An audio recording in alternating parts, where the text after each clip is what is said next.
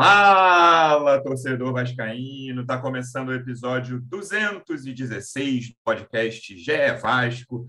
Eu sou o Luciano Melo. Ufa! O Vasco venceu depois de duas derrotas fora de casa. O Vasco voltou a São Januário, derrotou o Guarani, 2 a 1 sofrido. Depois daquele segundo gol ali no início do segundo tempo, primeiro lance, a gente imaginou que poderia ser um jogo mais simples mas seis minutos depois o Anderson Conceição fez o favor de fazer um gol contra ali, quase inexplicável pela forma como a bola veio. O Vasco sofreu, apesar de o Guarani não ter criado tantas chances assim, mas foi um jogo sofrido, Vasco desperdiçando contra-ataques, com algumas mudanças no time. Vamos conversar sobre isso, sobre treinador, sobre 777 no Rio. Assunto não falta. Estou recebendo aqui um dos repórteres que cobrem o dia a dia do Vasco no GE, Estava lá em São Januário ontem, lembrando que a gente está gravando aqui na manhã de quinta. Como é que você está, Marcelo Baltar? Seja bem-vindo. Fala, Luciano. Fala, João, torcedor vascaíno. É... Um podcast hoje um pouco mais leve, né? Depois de uma vitória, o Vasco voltou para casa, onde, onde a gente tem que elogiar a campanha do Vasco em casa, tem ido muito mal fora. Em casa, não estou falando de desempenho, mas assim de, de, de, pontos conquistados. O Vasco tem ido muito bem, São Januário principalmente, e, e e venceu, né? Venceu um time que está lá embaixo na tabela. Não foi um jogo fácil, mas mais uma vez dependeu aí da, das crias, né? Da, da, garotada. Andrei jogando muito, o Ignaldo foi surpresa na escalação, entrou muito bem. E, e, é isso.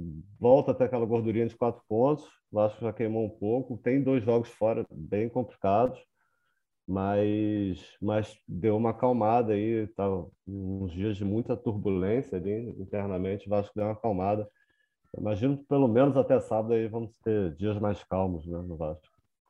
É isso, é um jogo atrás do outro, né? Se teve, chegou a ter tempo já né, recentemente entre jogos, agora jogou quarta-noite, tem jogo sábado à tarde, também por aqui, representante do Vasco no projeto A Voz da Torcida, do canal Portão 9 no YouTube. Como é que você está, João Almirante? Seja bem-vindo. Fala Luciano, fala Baltar. Eu tô e acredito que o Carlos Brasil também, todo o departamento de futebol do Vasco, ajoelhado, agradecendo aos céus por Marlon, por Ignaldo e por Andrei, né? Os moleques que, que chegaram para o Andrei desde o começo da temporada, mas o Marlon e o Ignaldo aí a partir do segundo turno e entraram e já estão sendo protagonistas desse time, né? Ontem a gente teve a volta do Marlon, que não fez uma partida tão brilhante, mas ali naquele começo de primeiro tempo, tudo acontecia ali pelo lado dele, pelo lado direito. Depois ele cansou um pouco, foi substituído, mas é um garoto que também acrescenta muito. Como você disse, Andrei é, jogando, desfilando em campo, né? O Baltar ressaltou aqui a partida do Andrei, realmente mais um grande jogo dele em São Januário. E o Ignaldo, como eu falei em algum podcast, o Andrei entrou, tomou a vaga, o Marlon entrou, tomou a vaga. Quando o Ignaldo entrar de titular, vai ser difícil tirar ele do time. E, enfim, acho que, que o moleque chegou arrebentando aí, jogando muita bola, com muita confiança, e é um grande reforço para a gente nessa reta final. Vasco volta a vencer em casa, como o Baltar destacou é um mandante muito forte, né? Em que pese aí avaliações sobre desempenho, uma partida ou outra, mas é um time que pontua muito. Se não me engano, é, o, é junto do Bahia o, o, segundo melhor mandante, só perde para o Cruzeiro, mas fora de casa tem que voltar a competir, né? E a gente espera que isso já comece a acontecer em Brusque, uma rodada que começou mal para caramba, pressionando, jogando a água no pescoço do Vasco e aí terminou até de um jeito melhor ali, com a derrota do Bahia também, que continua na briga. Ganhou uma posição, né? É, pois é, o Grêmio que se embola ali também, fica abaixo de nós. Enfim, próxima rodada é fundamental a gente buscar pontos fora de casa. Uma vitória contra o Brusque tem que ser o objetivo. Baltar, foram duas novidades na escalação em relação ao que a gente imaginava. Uma na lateral direita, que eu vou falar um pouquinho mais para frente, e a presença do Ignaldo, que o João já citou ele manteve, ele Emílio, manteve os dois velhos, entre aspas, né? O Nenê é bem mais veterano do que o, o Alex Teixeira. Vamos falar do Egnaldo, é um cara que tem uma carreira curiosa, né, Baltar? Que ele surgiu tarde, não tem grandes passagens por divisões de base e chegou no Vasco de forma meteórica, tanto nas divisões de base e agora nessa curtíssima carreira no profissional até agora.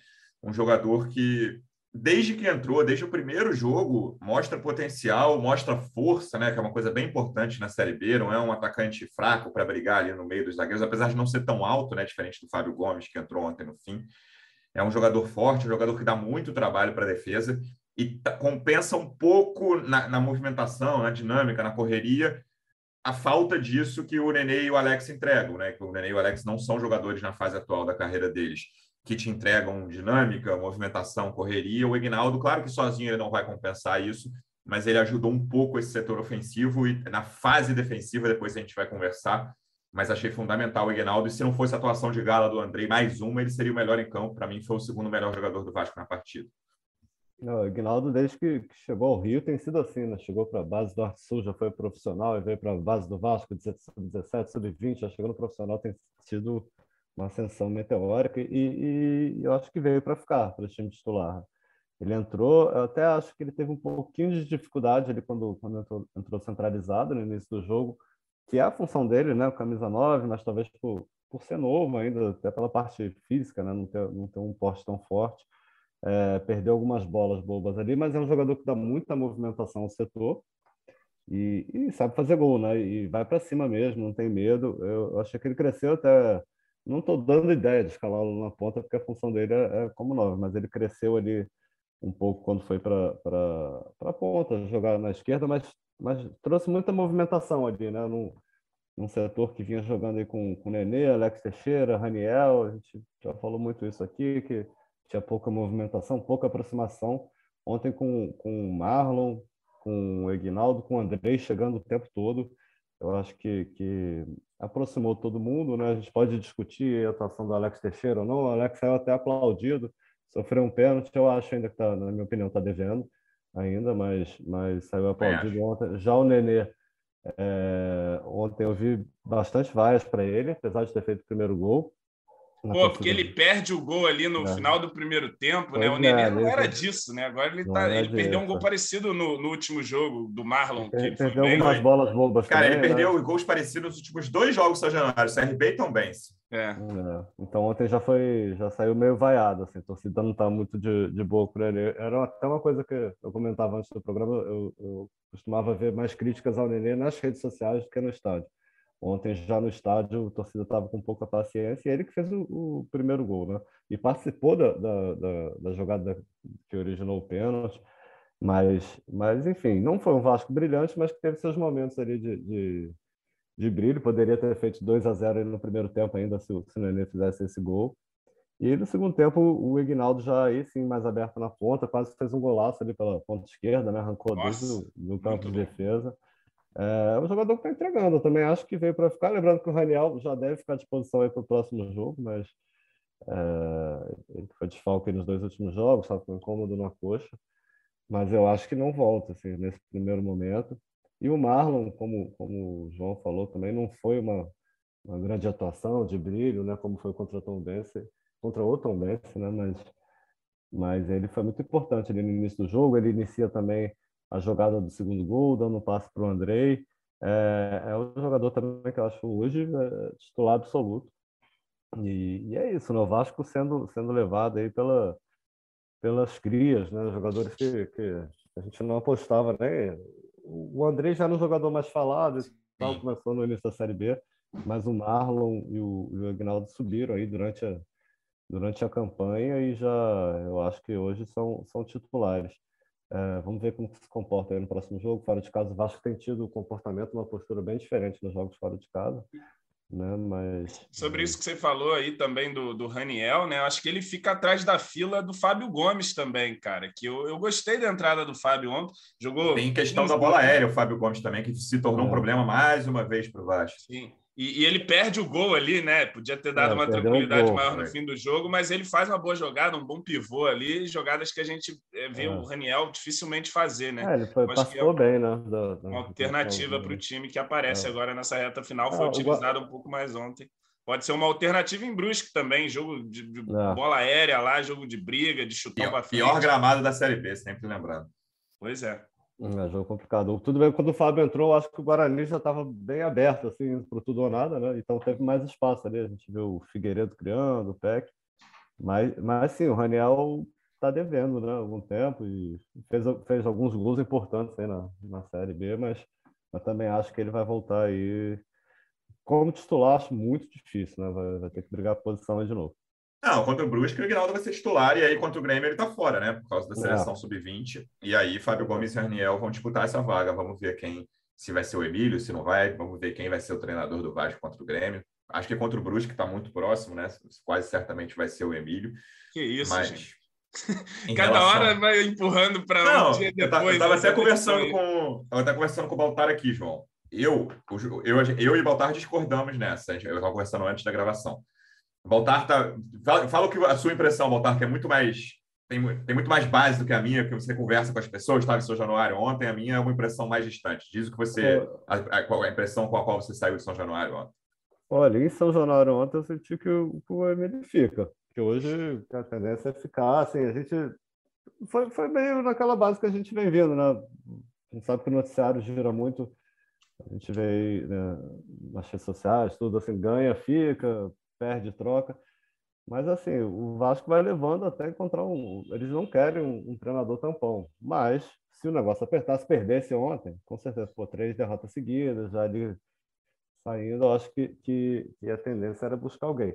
É, o que eu ouvi é que, que, que o Emílio ficou chateado com as críticas internas que recebeu, né? inclusive algumas públicas aí, e, e teve uma conversa e, e foi aconselhado a- a- até a, a, a se colocar mesmo como, treinador do Vasco, né? Assim, ontem, É, ontem, ontem ele foi bem afirmativo na coletiva, foi bem né? Falou, eu sou o ele- treinador do Vasco. treinador, Mas assim, é melhor essa amado. situação do É. que também ele não assumir a bronca, né? Sim, sim, porque fica passando a sensação de que é interino. Então, assim, e ontem até, claro, depois de uma vitória, mas até quem, quem, quem criticava estava falando, foi bem, o Emílio foi bem, escalou bem, mexeu bem.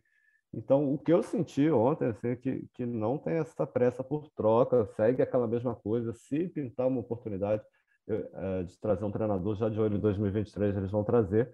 Eu já tenho até minhas dúvidas vão trazer agora, faltando 11 jogos, mex, mexendo, vai mexendo no que está sendo feito.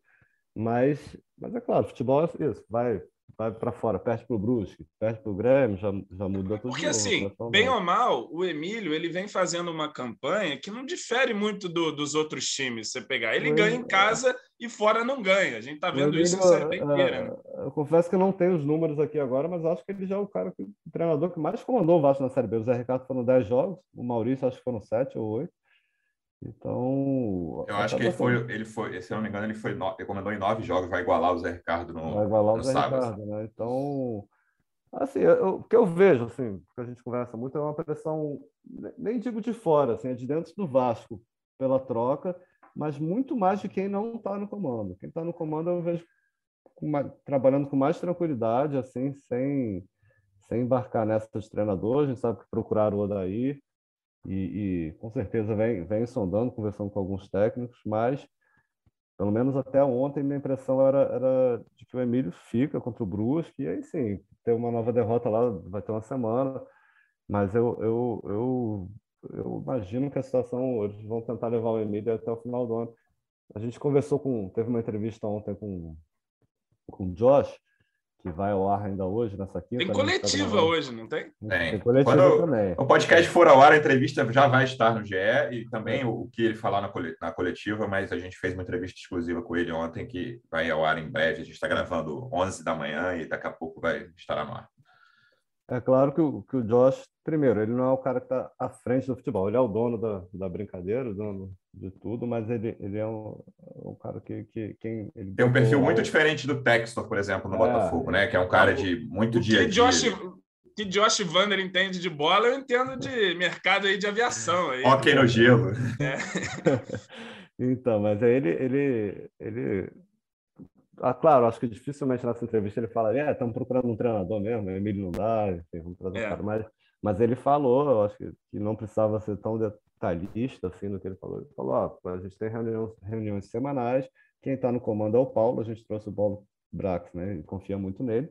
Em nenhum momento ele sinalizou que vai ter uma troca de comando.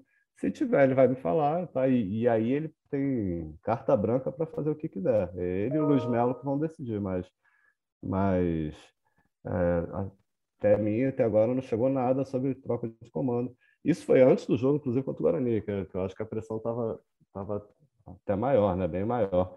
É, então, assim, meu sentimento é de que o Emílio segue contra o Brusque e aí vão avaliando dia a dia, enfim, mas a ideia, é, nesse momento, é tentar levar o Emílio até o fim da Série B.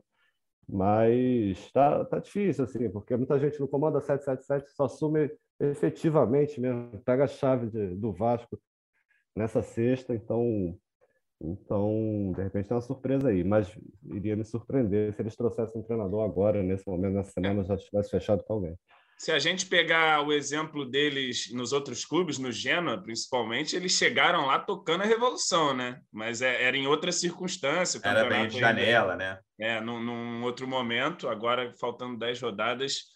É, eu, eu, pelo que eu vi da coletiva do Faro ontem também, eu fiquei com a sensação de que, pelo menos até o Brusque, teremos Emílio Faro aí, né? Mas, enfim, estou curioso também para ver a coletiva aí, se e foi uma, uma coletiva, não sei se deu para ver pela TV, tá que tava, tinha muitos dirigentes na coletiva, né, da 777, do, do, do Vasco, então meio que dando apoio, assim, eu senti meio. É, vamos lá, e, e, conversando com as pessoas ali depois da coletiva, até gente que, que, que criticava o trabalho do Emílio, tá todo mundo mais calmo, acho que ele entendeu agora que, que é isso, vamos com ele, tem que, tem que assumir mesmo como treinador, né? não fazendo esse papel de estou aqui como funcionário, o que o Vasco quiser. É, foi, foi meu sentimento, assim, ontem. As coisas sempre mudam. De repente, tem uma coletiva daqui a pouco, os caras chegam anunciando aí. Agora, tem, tem, tem, que voltar a andar fora de casa, né? O Vasco não, não consegue se mexer nas partidas fora de é, casa agora. É. Isso complica. Vamos ter dois jogos fora agora que tudo bem, agora está todo mundo, não, ganhou o Emílio, mas e aí volta com duas porradas na bagagem aí, é. já contra o Náutico, é. é. aquele caldeirão, e aí vai faltar menos ainda, né? Eu não sei nem se vai fazer realmente sentido fazer qualquer troca ali, faltando, sei lá, sete rodadas, oito, enfim, vai ficando cada vez mais estreito, né? É, eu tenho a sensação, ao contrário do Baltar, que conversa com as pessoas e é muito mais bem informado do que eu sobre o Vasco. Eu ainda tenho a sensação, falei no último podcast aqui que o Vasco anunciaria um treinador até essa sexta, no caso amanhã. Acho que tá com cara de que eu vou errar essa, mas ainda acredito que no máximo até a semana que vem é minha, meu palpite. Antes do jogo contra o Grêmio, o Vasco vai anunciar um treinador que me parece que quem está ali, sem conversar com as pessoas que estão ali, sentiu que o risco é muito alto e, e, a corredura acabou. O Vasco tem quatro pontos ainda, tem um, agora tem um time entre o Vasco e o quinto colocado, coisa que não tinha, mas ainda acho que tá um risco alto demais para ser corrido. E é, é, difícil você achar um treinador, né, cara? Estamos hoje aqui de 1 de setembro é basicamente um contrato de três meses, porque a Série B acaba no início de novembro, são dois, são dois meses e pouquinho, dois, né? Dois meses. É, dois, é, meses. dois meses e pouquinho. Primeiro fim de semana de novembro acaba é, a Série B. Dia 5, né? Então você pra tem mim, que pensar, um talvez... Foi, foi deixar o Guto passar.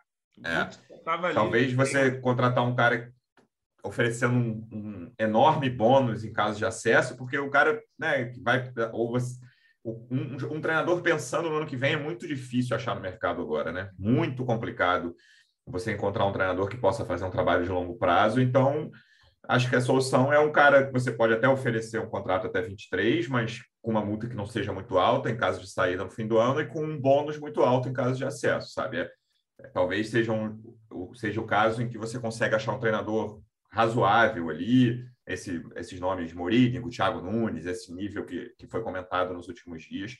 Não tenho informação sobre nenhum desses nomes, mas é, treinadores nessa prateleira que não seja que não seja mais isso é certo a prateleira que o Vasco estava buscando não vou nem falar Maurício mas que era Humberto Louser era esse tipo de treinador uhum. ali na busca anterior quando o Carlos Brasil decidiu contratar o Maurício e aí ficando o Emílio pelo menos no sábado João que eu quase cravo aqui que o treinador na beira do campo vai ser o Emílio contra o Brusque surge a questão Nenê e Alex né a gente está conversando vários episódios aqui pelo menos nos últimos dois a gente já falou sobre isso. O Nenê teve uma atuação bem ruim, né, cara? Em, em, em geral, assim, bateu bem o pênalti, ele mudou o estilo dele de cobrança, já, já tinha mudado, né? Mas é eu, eu curioso. fiquei ressabiado ali. Eu falei, que, que posição ele, é essa, meu parceiro? Ele tava, acho que foi o segundo ou terceiro pênalti que ele bateu assim já, mas ele, aquele estilo clássico, ele vinha de fora. Ah, paradinho. Esperando, é, esperando o goleiro se mexer, e aí o goleiro várias vezes não se mexia estava manjado, né? É assim, eu, as pessoas falam em rede social, da hora falam, pô, o Neymar bate pênalti, é demais, ele humilha o goleiro. Cara, de verdade, eu posso estar sendo muito injusto com o goleiro. Não consigo entender como o goleiro fica ali ou cai para outro lado. Cara, todo mundo sabe que o Neymar bate daquele jeito e todo mundo sabe que o, Nenê batia daquele jeito. Acho até que foi positivo, mas também não curto esse negócio de pouquinho de distância ali que ele, que ele passou. Uh, tem que bater muito no canto. Ontem, e, e ele bate cabeça baixa. Ontem, se você for ver na câmera de trás do gol, o goleiro já tinha ido para aquele lado ali, o goleiro do Guarani, antes do Nenê pegar na bola e a bola. Ele chutou ele, forte, teve um é, mérito. Bem forte. no canto, né? Então, mérito dele, a cobrança de pênalti. Mas a atuação dele, no geral, foi ruim, né, cara? Do Alex chega, o Alex chega a tentar fazer duas jogadas, mas também mal. Pensando que Yuri, do meio para frente, né? Yuri e os três garotos estão certos no time, né? Yuri, Andrei, Marlon e Ginaldo, sobram duas vagas. Eu tenho dúvida, cara, e, e sim, na minha, tenho dúvida não. Na minha opinião, não devem ser os dois, né, os dois juntos a ocupar essas duas vagas. Mas eu tenho quase certeza de que o Emílio vai insistir nisso pelo menos mais um jogo, porque eu não vejo o Emílio dizendo nem para o Nenê, nem para o Alex, cara, fica no banco aí, que em Brusque, quatro e meia da tarde, nesse gramado horroroso, com 20 do segundo tempo eu te chamo. Mas tá, tá claro, mais uma vez, o jogo, o Vasco achei um Vasco desprotegido, apesar da vitória. Um Vasco no, no meio-campo dava espaços, pelas pontas dava espaços, nem, nem o, a, linha, a última linha ali, a última linha defensiva achei uma atuação ok, o Léo Matos fazendo a besteira nos acréscimos e o Anderson fazendo um gol contra. É, mas não achei que, no geral, ali quando o Guarani tinha a bola, a, a última linha de quatro ali estava problemática. Mas achei a marcação no meio-campo, tanto pelo meio, a marcação ali à frente da, da área, né? tanto pelo meio quanto pelas pontas, bem problemática. E claro que isso não está na conta do Nenê e do Alex, mas eles fazem parte desse sistema de marcação que deixou bastante espaço para o Guarani. É, tu falou tudo, sobrou nada para eu falar aí. É, Perdão, João. Integralmente com aí a sua leitura, né? Eu acho assim que o Vasco até ontem no jogo começou pressionando alto e o Alex e o Nenê tentando fazer essa pressão, a gente joga ali, abre o placar e a partir desse momento começa já a complicar mais, tanto que o Egnaldo começa a ir mais para o lado esquerdo para fazer essa recomposição, mas eu notei também essa certa facilidade que o Guarani tinha para trocar passes ali. Se não é o Yuri, que a gente não destacou aqui, mas é outra peça também essencial ali, se não é ele correndo para tudo que é lado para fechar buraco ali, a gente podia ter se complicado mais. Agora, pensando nesse jogo em Brusque, concordo com você integralmente, até falei isso no, no pós-jogo, Nenê e, e, Alex lá, é, pesado, a gente precisa é, ter mais é, poder de competição sem a bola, né? intensidade ali, e principalmente nesses jogos fora de casa. O jogo de lá é um jogo de, de gramado duro, de, de provavelmente vai estar chovendo, é um dos piores gramados da Série B. Eu colocaria o Alex na meia, que eu acho que é onde ele pode render mais, que é onde ele pode participar mais do jogo, rodeado pelos moleques e botava, uhum. quem sabe, o Egnaldo ali no, no, no, numa ponta. Aí a pessoa, pô, mas o Egnaldo não é ponta. Para mim, o Egnaldo pode jogar ali também pelo lado e mostrou que pode, assim como o Marlon também mostrou. E botava o Fábio Gomes lá na frente. Para mim, isso é, isso é muito jogo uhum. para um jogador como o Fábio Gomes, que tem a capacidade de fazer um pivô, de segurar uma bola, de aparar, de brigar na bola aérea, é jogo de muita bola aérea, né? É um cara que pode ajudar também defensivamente nessa questão do escanteio. Ontem ele entra ali no final, ele tira um, um cruzamento do, do Giovanni Augusto ali. Foi a falta que o Matos fez. É um cara que pode ajudar nesse tipo de lance que vem sendo caótico para a gente aqui. Então, eu, eu, eu, cara, descanso o Nenê, gente. Por que, que o Nenê não pode descansar uma partida, sei lá, ficar aí um pouco preservado? Quem sabe jogar os jogos em São Januário? Eu acho até que ali em São Januário, na circunstância que o Vasco vai ficar com a bola e tudo mais, Pode ser que, que a, com a dinâmica de ontem, por exemplo, que o Ignaldo trocava com o Alex e tal, pode até funcionar mais, mas fora de casa, para mim, é temerário jogar dessa forma. A gente tem jogado assim nas últimas partidas e não está conseguindo competir, né? Isso que é que preocupa. Se a gente voltar a competir fora de casa, conseguir uns pontinhos, uma vitória que é plenamente é, possível, né? Em Brusque e outros jogos que a gente vai ter aí, próprio Grêmio Dá para competir com o Grêmio também, tá mal para caramba. Brusque tá vem de três derrotas seguidas, está em 16 ali na beira da zona. Pois o é, Vasco, e manter... O Vasco ganhou lá ano passado, né? Com, com ganhou. E mantém cá, com o Nenê, né? Para contrariar tudo que eu, que eu tô falando aqui, ele tinha chegado, era outro momento ali para o Nenê também no, no Vasco, na temporada do Vasco. Mas, enfim, eu, eu colocaria o Alex na meia. Acho que, que pô, a gente está perdendo um tempo de ver o que, que o Alex pode fazer na meia do Vasco. E o Nenê não vem se justificando mais. Ontem ele fez um gol, beleza, de pênalti. Mas mesmo quando você pega ali os números, né? Você vê várias assistências do Nenê. Pô, mas quantas não foram aquele escanteio ali, que é só um, um escanteio? Duas são roladinha para o Figueiredo meter a bomba de fora da área, vira assistência. Cara, então, eu assim, tenho a impressão de que até o aproveitamento ah. dele em escanteios piorou. Eu não estou falando é, tipo, aproveitamento para fazer o gol, né? É, muitas vezes cruzamento Batendo forte demais. Pior, né? Ou, é, ou cruzamento no primeiro palco que o cara que está ali do, do time adversário tira com tranquilidade, esse tipo de coisa. E o Alex pode suprir também essa questão da bola parada. É um cara que tem qualidade também. Pra... Tanto que o nosso gol contra a Ponte Preta foi uma cobrança boa do Alex, né? E esse jogo que a gente jogou sem o Nenê e com o Alex na meia durante boa parte do, do jogo, foi o nosso melhor último jogo fora de casa. Embora tenha sido a derrota, o Vasco nesse jogo competiu, teve chance até de, de pular na frente. A gente lembra o Raniel perdendo contra-ataque, enfim, outras jogadas ali. Acho que, que fora de casa, porra, tinha que dar uma descansada no Nenê agora. Mas também acredito, assim como você, que Emílio Faro vai talvez escalar o mesmo time que, que escalou agora. E como você falou da, da linha defensiva ali, o Léo Matos, cara, ele conseguiu tomar duas a bolas nas costas direita, nos acréscimos. O time postado e ele tomou duas bolas nas costas. Dois lançamentos de, pô, de muito longe e ele marcando bobeira ali, mas enfim, é, com, com o Matheus Ribeiro lá não tem condição também, né? Tá difícil essa lateral direita aí, enfim. E o Léo Matos, ele é uma coisa, ele começou o jogo até razoável e ele vai caindo durante Isso. o jogo, assim, vertiginosamente. Fez uma falta nada a ver no meio do campo, assim, na intermediária, aquela falta dele quase de sola ali. É. Mas era isso, até os 90, 45 do segundo tempo, a atuação dele era regular, com uma falta nada a ver, assim. É. E aí, depois dos 90, ele toma dois, duas bolas assim, cara marcação mais básica. Cara, eu, eu, eu jogo bola, sou zagueiro, eu jogo muito mal, mas muito mal. E eu tenho noção daquela marcação, como é que faz ali com a defesa toda postada. Não é uma bola em velocidade, nada. É. Você gruda no cara, você não pode deixar o cara te ultrapassar. É um próximo muito pois é. simples.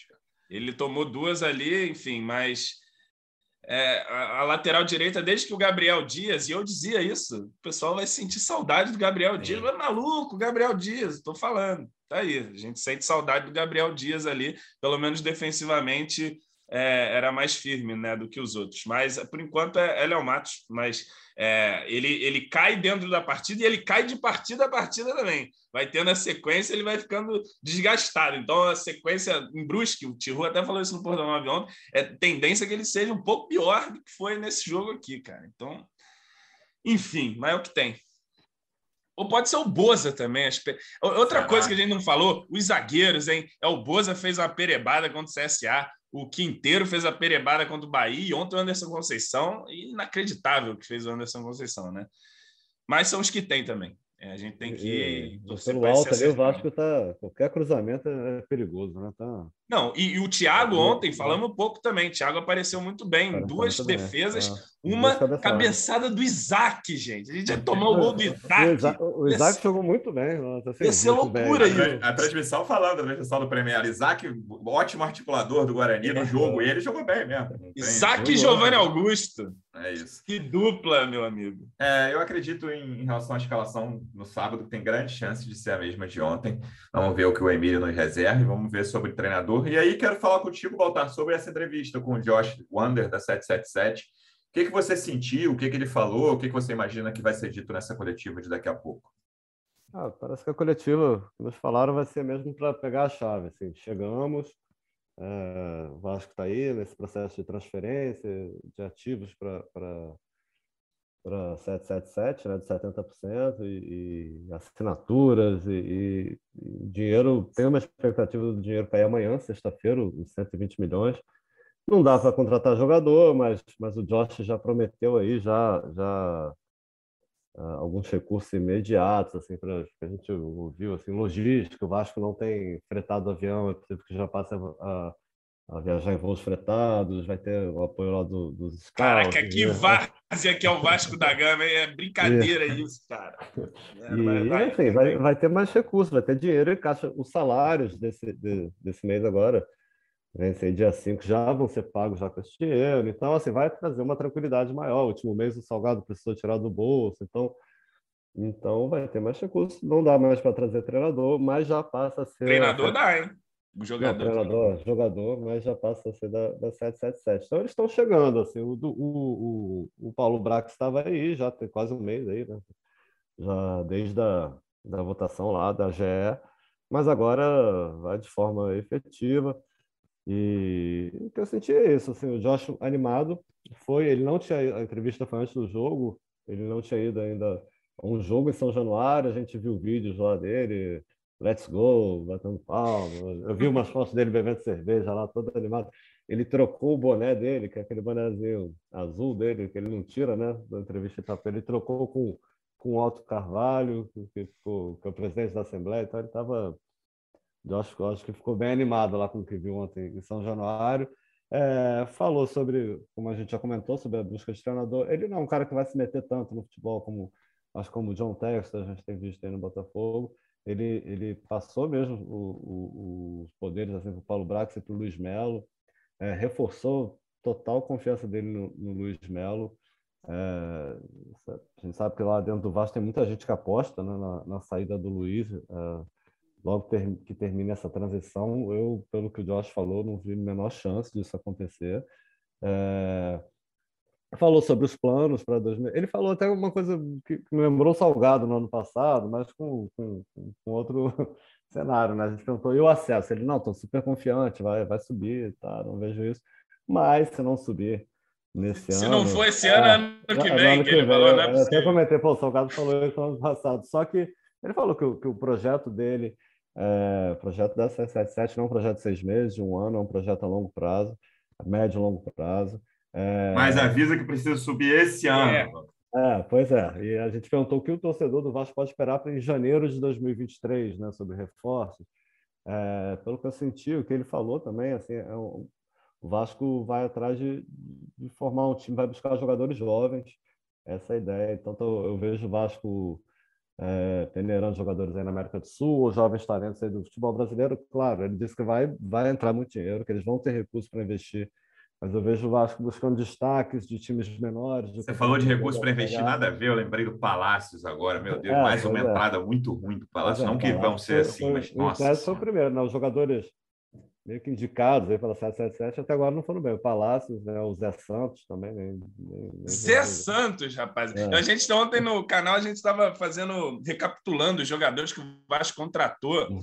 E você vai vendo que é a base que salva mesmo, né? No fim das salva, contas, porque os contratados, se a gente for falar assim, contratação certeira, certeira mesmo, o Thiago e o Yuri. Os outros uhum. zagueiros jogam, participam da campanha, os laterais a mesma coisa mas todo mundo ali meio contestado, né, é. cara?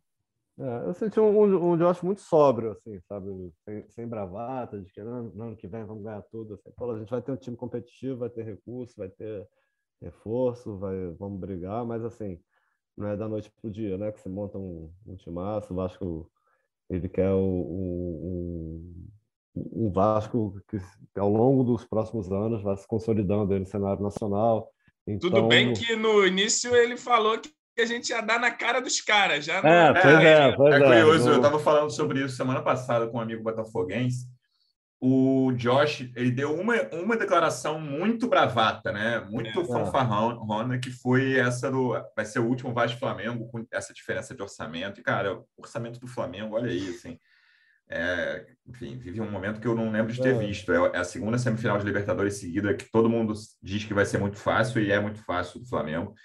Existe uma diferença muito grande, mas fora essa declaração, o Josh é bem mais sóbrio, né? Até agora, não sei, vamos ver essa coletiva, mas em todas as entrevistas que deu, ele deu algumas para gente, para outros veículos, ele foi bem mais sóbrio do que o Textor, que quase toda semana fala, fala uma frase dessa aí, de ah, vamos ganhar, tem mais dinheiro com o Barcelona. O cara, a gente até tentou arrancar, viu, Luciano? Tava lá eu, Tébaro, que cobra o Vasco aqui, uhum. o Felipe Costa, que é produtor da, da TV Globo, o Eric Faria, a gente tentou arrancar. Quem é o jogador do seu sonho? Você quer trazer? Ele ficou sem graça, tava ele falou o Pelé, né? Podia ter dito dinamite. Mas assim, a gente não, não conseguiu arrancar nenhuma bravata dele, nem.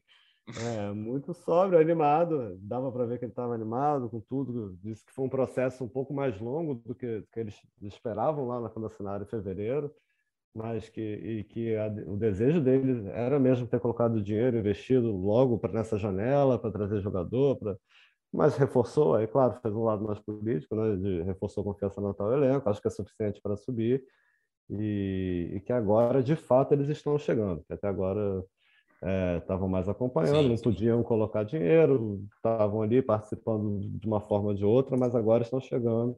Então, é isso. O Josh, eu acho que não vai ser um cara que vai estar aqui no Rio o tempo todo, todo o jogo do Vasco, lá, né? fumando charuto do Eurico, não, não vai ser o caso, né? Vai estar, vai vir, eu vi que vai vir três, quatro vezes ao Rio por ano. É, e, e, delegando poderes, né? Eu acho que, que a gente tem que ouvir também agora o Paulo Brax, que está lá, ainda não falou, vai dar essa primeira coletiva hoje. De repente o Paulo até chega lá, não, o Emílio é nosso técnico, fica, não, a gente vai trazer porque é quem de fato vai cuidar do futebol, o cara vai ser. É, eu lembro que até no início. responsável do futebol é o, é o Paulo. Quando começou esse processo, foi em fevereiro, né? É, eu lembro que a gente tinha dois, dois passos. Um que era descobrir quem era 777, né? Hoje a gente completou esse primeiro passo, já, já há alguns meses a gente completou esse primeiro passo, a gente sabe quem são, ah, o que, que eles querem no futuro, talvez a gente não saiba exatamente, sabe que, a gente sabe que eles querem ganhar dinheiro, mas qual vai ser a forma e tal, exatamente. E tem um segundo passo que a gente está, acho que a gente vai começar a perceber mais a partir de agora, né? Que, como o Baltar falou, eles assumem o Vasco mesmo na sexta manhã, que é quem vai tocar o dia a dia, que claramente não são os sócios da 777 que vão tocar o dia a dia. E acho que não tem que ser mesmo, né? Porque não é o Josh ou o Pasco lá, aquele coroa, que vai definir se o Vasco precisa de um lateral direito ou de um volante. Não, não, é, não são eles, esse trabalho não é deles. E aí, me parece que tem muita coisa no Paulo Brax hoje. O Brasil está ali no departamento, né? Mas o, eu tenho um certo receio de do Paulo Brax ficar sobrecarregado, sabe? Vamos ver como isso vai acontecer. Departamento de scout é uma coisa que eu acho que tem que ser até perguntada em coletiva também, como é que o Vasco vai observar jogadores no mercado, quem vai ser o responsável por isso. Mas eu estou curioso para saber como vai ser essa operação no dia a dia, comandada pelo Paulo Brax, mas qual vai ser o tamanho dessa operação para não ficar uma coisa sobrecarregada, como a gente viu nos últimos dois anos, né? Tanto com o Alexandre Pássaro em 2021, quanto com o Carlos Brasil pré-777 nesse ano, aí já no último mês, como o Baltar falou, o Paulo Brax está ali e assumiu já o futebol, é a responsabilidade dele. Vamos ver os próximos passos. Lembrando que o Vasco volta a jogar no sábado, quatro e meia da tarde contra o Brusque, fora de casa. Vamos ver se depois de cinco derrotas seguidas fora de casa o Vasco pontua. Empatezinho não tá, não tá de todo ruim, mas vencer. Lembrando que os times ali, quinto, sexto e sétimo, todos jogam fora de casa. O Londrina pega o Operário, o Esporte pega o CRB e o Tombense pega o Bahia fora. Então, é uma, é uma rodada que, se o Vasco ganhar, tem tudo para abrir uma, uma gordurinha de volta ali para o quinto colocado. Vamos ver o que vai acontecer e a gente volta. Voltar. Obrigado mais uma vez pela presença e até a próxima. Valeu, Lulu. Valeu, João. Até a próxima. João, obrigado mais uma vez pela presença. Que venha uma vitória no sábado e até a próxima. Valeu, Lulu. Valeu, Baltar. E é isso. Esperar pelo menos competir lá em Brusque e voltar pontuando. Estamos precisando estancar essa sangria de derrota fora. E, enfim, melhorar fora e continuar fazendo o que tem feito dentro de casa, que a gente conquista esse acesso, apesar de todo esse drama desnecessário. É isso, torcedor vascaíno. Obrigado mais uma vez pela audiência. Até a próxima. Um abraço. Vai o Juninho na cobrança da falta. Gol!